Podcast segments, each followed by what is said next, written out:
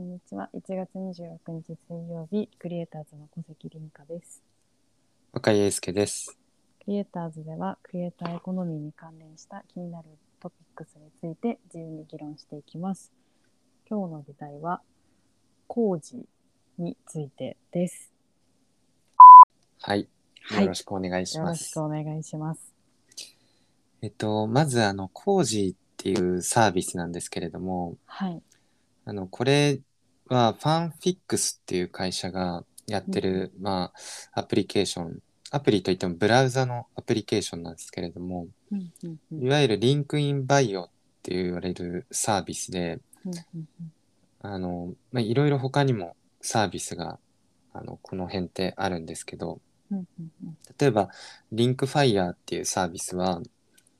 Spotify とかうん Apple Music とか、そういう音楽ストリーミングアプリ上に、アーティストが音楽いっぱい出してるときに、まあ、どこで僕の曲が聴けるよっていううん音楽うーアプリケーションのリンクうんをリンクファイヤーっていうツールで、まあ、集めたりとか、うんうんうんあと日本でもリットリンクっていうサービスが、あの、いろんな SNS のリンクをまとめた一枚のホームページみたいなのをクリエイターが作れるサービスなどを提供していて、いろんなサービスが乱立してるんですけど、あの、今回この工事っていうのが、あの、2000万ドルのシリーズ B 資金調達を発表したとうんうんいうところで、まあ、2000万ドルなんで、えっと、20億強うんうんうんまあ今までで言うと40億円ぐらい調達してるサービスで結構そのリンクインバイオの中ではうんうんかなり調達してるサービスになってますうんうんこれあの小関さんにもサイト作ってもらったかなと思うんですけど、はいどうでしたざざっとこう触ってみた感じそうですなんかす基本こう多分載せる SNS が出てくるんですけどリンク貼れるやつあうんうん結構いっぱいあるなっていうのとなんか結構おしゃれな感じでカスタマイズできるようになっててうん、すごいフォントとかもめちゃめちゃいっぱいありますね。そうなんですよボタねンとか。へえ。うんすごいまず使い勝手がとても良くてうんうんうん。他よりもおしゃれだなっていうのが、まあ、まず一つとうんうんあと特徴的なのが、普通ってあの、普通ってというか、リンクサービスの中で、まあ、どの機能を使うかっていうふうに選んだりとか、うんどのリンクを貼るかってこう、クリエイターが選ぶと思うんですけど、うんうんあの、このコージーに関しては、コージーストアというアップルストアップストアみたいなものがあって、まあ、全てブラけど、うんうんうん自分のコージー上というんですかね、そのスマートリンクページ上に、うんうんうんいろんなアプリを追加することができて、はいまあ、そのアプリがもうすでにめちゃくちゃいっぱいあると、うん200アプリぐらいあってうんでいろんな会社がこのアプリをあの提供することができるんですよねなので、はいこの、まあ、例えば小関さんの工事ページ上で、うんうん小関さんのファンの人がゲームをやったりとか小関さんに何かオーダーをしたりとか、うんうんうんまあ、そういった、まあ、アプリをクリエイターが自分で選んで追加することができるっていうのが、まあ、すごうんうんく面白いなというとこです。なるほど。はい、なんかあの TikTok とか Spotify のうんうんうんエンベッドって言って TikTok の動画の埋め込みとかもできるし Spotify の再生例えば自分の一番自信がある曲とかは Spotify のエンベッドボタンみたいなアプリを置いといて、工事上で Spotify 流すこととかできるんですよ。へえ、なるほど。そうめちゃくちゃいろいろえーでもで投きげることがあって。投げ銭とかもできる。コンテンツの販売や投げ銭、寄付金の募集といった機能も追加できる。へえ、そうなんまさにそうで。で、今回ちょっと5つうんの工事ならではのアプリケーションを紹介したいなと思うんですけど、はい。まあ、先ほどあの紹介したようにうん既存の 既存のあの TikTok とか Spotify とかインスタとかそういったアプリとの連携もありますし、うんゲームもいろいろあるんですけど、うんまさにクリエイターとファンのコミュニケーションのアプリだなっていう意味で言うと、うんうんうんえっと、5つ、TipJar とセルフィジカルプロダクツと DearMe と AskMeAnything、あと ShoutOut。この5つが結構面白いなと思ってるんで、こう紹介したいなと思います。はい。 1個目の TipJar なんですけど、うんこれはもうシンプルにチップをクリエイターにあの払えるうんうんうんっていうアプリケーションになっていてなんでファンの方がクリエイターに払うはい。チップですすね。うんうんうんで特徴的なのが普通その例えば国内でいうと17ライブとかって投げ銭収益の、まあ、うん20%ぐらいしかクリエイターに還元されないじゃないですか。うんうんうんうんただこのティップジャーの場合100%クリエイターに還元されるっていうえー、すごい。でプラットフォーム手数料ゼロなんですよへえ。なるほそど。めちゃくちゃクリエイターファーストそうでですね。あと次のセルフィジカルプロダクツっていうのはいわゆるまあ自分の EC, EC ですねうんあのフィジカル、まあ、物理的なものなんで靴とか服とかを売れるよっていうアプリになっていてうんうんうんでこれに関しても手数料5%しか取らないんですようん。うーん少ないですね。少ないっすよねほとんど多分20%とかは取ると思うんですけど、うんうんうんそう、しかも、あのー一般的なアプリ、うん Apple Store 上のアプリとか Google Play 上のアプリと違うのがうん、 Apple の手数料とか Google の手数料がそもそもかからないんで、ブラウザアプリなんで。うんうんうんうんなんで完全に手数料5%でできちゃうっていう。へえ。なるほど。面白い。ですよね。すごいですね。うん。うんうんうんで、あと、次に紹介したいのが DearMe うん。これはあの、まああの、クリエイターに企画の依頼ができると。うん例えば、まあそうですね、えーまあ極端な話、ゴキブリ食べてくれみたいな。うんうんうんでそれをやってくれたら5万円払いますみたいなのをファンが自由に投稿できるんですよ。うん。うーんで、それをクリエイターが選んで動画として投稿すると、うんうんうんそのファンが、じゃあゴゴキブリ食べたら5万円みたいにやったら、うんクリエイターがその5万円をもらえると。うんへえ。なんで企画の依頼ができるみたいな。なるほど。で、これ。れは手数料15%なんですけど、うんうんうんなんか普通 YouTube とかでうんうんこういうのを多分 YouTuber に今度あれやってよとか、うんこれやってよって依頼するじゃないですか。はいはいはい。で、それに応えるのでお金もらえるわけじゃないんですよね、別に。うんうんうん。確かに。うんうんだから結構クリエイター側もちゃんとその見てくれる人のニーズに合致してるコンテンツをうんうんやらなきゃいけないじゃないですか。そうですね。あくまでも YouTube 上だとうんうん再生されてアドセンス収益もらわなきゃいけないんで、うんうんうんうん例えば極端なゴキブリ食べてみたいなやつは、うん絶対みんな見見たくない人が多分多いから、うんうんうん受けられないんですよね、絶対。うんうんうん確かに確かにただ、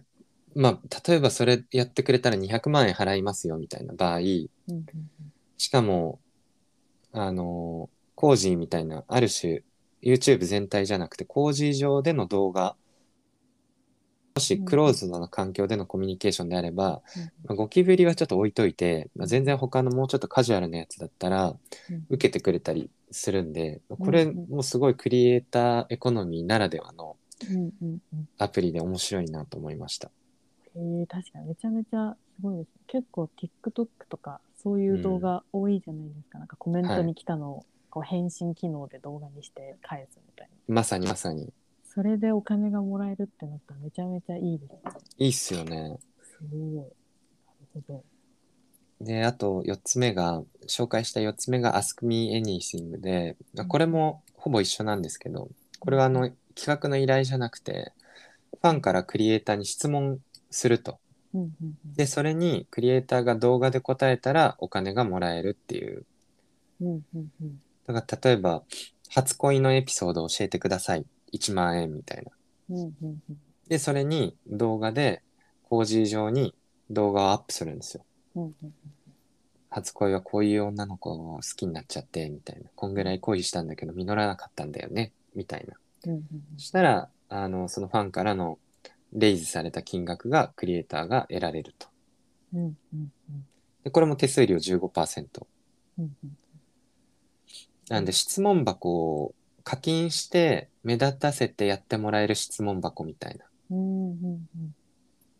すごい今っぽくていいなと。へえすごいなるほ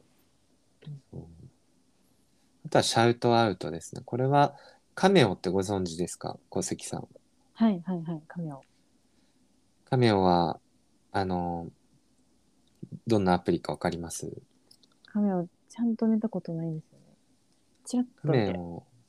えっと、カメオは、あの、例えば小関さんが僕の憧れのアイドルだとするじゃないですか。はいはいはいそしたら、誕生日に、あのー誕生日おめでとう若いって言ってみたいなのをお願いできるんです。うううんはいはいはいはいで、小関さんはいろんなお願いの中から選んで、うんうんうんじゃあこれに答えてあげようってなったら、まあ僕が1万円で言ってほしいとか言うんで、うんうん1万円もらって、それビデオレターを送ってあげるっていうサービスになってて、うんうんうんで、カメオの使い方としては、自分のためにってよりもプレゼントとして使うケースが多いんですよ。うんうんうん僕の弟が小関さんの大ファンなんで内緒でサプライズでこれ言ってほしいんですよねみたいなうんうんうんで誕生日会の時にその弟に見せてあげるんですうんようんうんうんでゆる喜ぶじゃないですかはいはいはいっていうあのビファンビデオレターをファンに送れるっていうプラットフォームがカメオなんですけどうんうんうんまさにその工事アプリ版がシャウトアウトかなとなるほどこれもダイレクトにファンとコミュニケーションするっていうことをうんうんうんまあ課金させるものなんで、まあまさにクリエイターエコノミーだなというものになってますね。で動画アップしたら他の人にも送れたりするんですかそれともそのお金払った人しか見れない、ちょっとここ詳しく見てないんですけど、見れてないんですけど、あのカメオの場合は、えっと、基本的にはフィードになってて、他の人にも、あの見えちゃうんですよ。うんうんでかつカメオが面白いのは、その初めてその動画を見るときに、うんうん内カメが起動する仕様にもできて、うんうなんんで例えば僕が弟にそのサプライズ動画を見せてる時に内カメが起動して弟のびっくりした反応とかも撮影できるんですよ。えー、あそうなんですねでそれをフィード上に投稿できるんでで見てる人も例えばすごいあのファンの人から「おめでとう」って言われて感動して泣いてるみたいなちょっとエモいシーンをはいはい動画として閲覧するっていうこともできて。うんうんうんまあ、ちょっと今回のこのコージーのシャウトアウトに関してはどこまでかわからないんですけど、うんうんまあ、そういう仮面をベンチマークしたものでうんものなのかなっていうとこですね。すごい面白いですね面白いんですいよね。いいいとこ取りっていう感じですねまさにへえで今ご紹介したのは割とそのリンクインバイオエッセンシャルズっていう、うんうんまあ、いろんなほとんどの人につ使えるだろうというこう、うんうんうんまあ、ものうんうんアプリになってて、まあ、他で言うとレイヤーズっていうのはあのファンがサブスクで課金してるファンだけ見れる限定コンテンツを公開できる、まあ、サービスになってたりとかうんうんうんいろいろこうエッセンシャルズ、まあ、必要不可欠系があったりとか他にもその工事アプリ上にはマネタイズのためのうんアプリがいくつかあったりうんうんうんあとは Web3 に向けたアプリ例えば NFT のうんあの、NFT ギブアウェイが簡単にできるアプリとか、うんうんうんうん NFT のやり取りのためのシークレットメッセージを送り合うアプリとか、へえいろんなアプリがもうバーッとあって、ゲームもある。るし、はいはいはい。全部無料っていう。すごっ。すごいですよね。めちゃめちゃ最先端ですね。そうなんですよ。へえ。なるほど。これでもやっぱりある程度人気がある人じゃないとなかなか難しいんですかね最初は。そうですね。ただ、あの、流れとしては、やっぱスポンサーシップ、広告タイアップでマネタイズできる人って、まずそもそもいろんなファンがいる、あうんうんの、たくさんリーチできるクリエイターだけじゃないですか、基本的には。うんうんうんそうですね。だから本当に人気クリエイターというか、認知がすごいされてる100万フォロワー、50万フォロワーの人が広告収益稼げるっていうモデルうんうんだったんですけど、だこういうファンコミュニケーションをマネタイズするっていう観点で言えば5万フォロワーとか数万フォロワーしかいない人でもうんあマネタイズできるようになってるんで、うんうんまあ、そういう意味ではすごい爆裂人数がファンの人数がいなくてもコアなファンが少しでもいればうんうんマネタイズできるよねっていうようなものになっていると。うんうん確かに。あなるほど。そうなんですよね。だからやっぱりこうたくさんファン増やすっていうよりかはもう今後はよりめちゃめちゃ熱烈なファンを一人でも多く作っていくっていう流れにうん。まあどっちかかなと思いますね、本当。うん広げるか深くするかっていう両方できたらベストだと思うんですけど、うんうんうん確かうん、にへえ面白結構日本だとあの、まあ、いろんなリンクインバイオ系もそうですしい、うんうんいろんなクリエイターエコノミーのサービスあるじゃないですか例えば最近上場したザクーのファニコンっていうファンクラブサービスファンクラブ DX のサービスがあって、うんうんうんまあこれはもうもう機能が決まってるんですよもうすでに。うんうんうんとファンコミュニティの限定投稿とか、うんうんファンが喜ぶスクラッチ宝くじみたいなやつとか、チケット販売とか、うんライブ配信とか。うんうんうんなんで、ある種そのファニコンの中から何を使うかっていうことは変わりないんです。全部で10種類ぐらいしかなくて。うんうんうんうんだからこのコージーとかに関しては200種類もアプリあるし、うん必要なアプリや外部のディベロッパーでもどんどんそのアップしていけるんで、うんうんうん無限の可能性があるっていう確かに。えー、なるほど。はあ、面白いですね。これ面白いですね。まさにクリエイターエコノミーっぽい。ですはね。いすごい使っていきたいですね。ぜひ。そうですね。ちょっと日本語になるのはまだ先かもしれないですけど、早めに使って、なんか成功事例できたら面白いですね。そうですね。なんかもう実際に工事上でちょっと有名なになってる人とかもいるっぽいですね。えー、そうなんですね。書いてあります。えー、使ってみよう。ちょっと引き続き工事ウォッチして、そういいです事ね例をちょっとこれ作っも、てみましょう。はい、はい気になりますね、今後が。そうですね。なるほど、ありがとうございます。ありがとうございます。じゃあ今回はこの辺ですかね。はい、はい。では、ありがとうございました。ありがとうございました。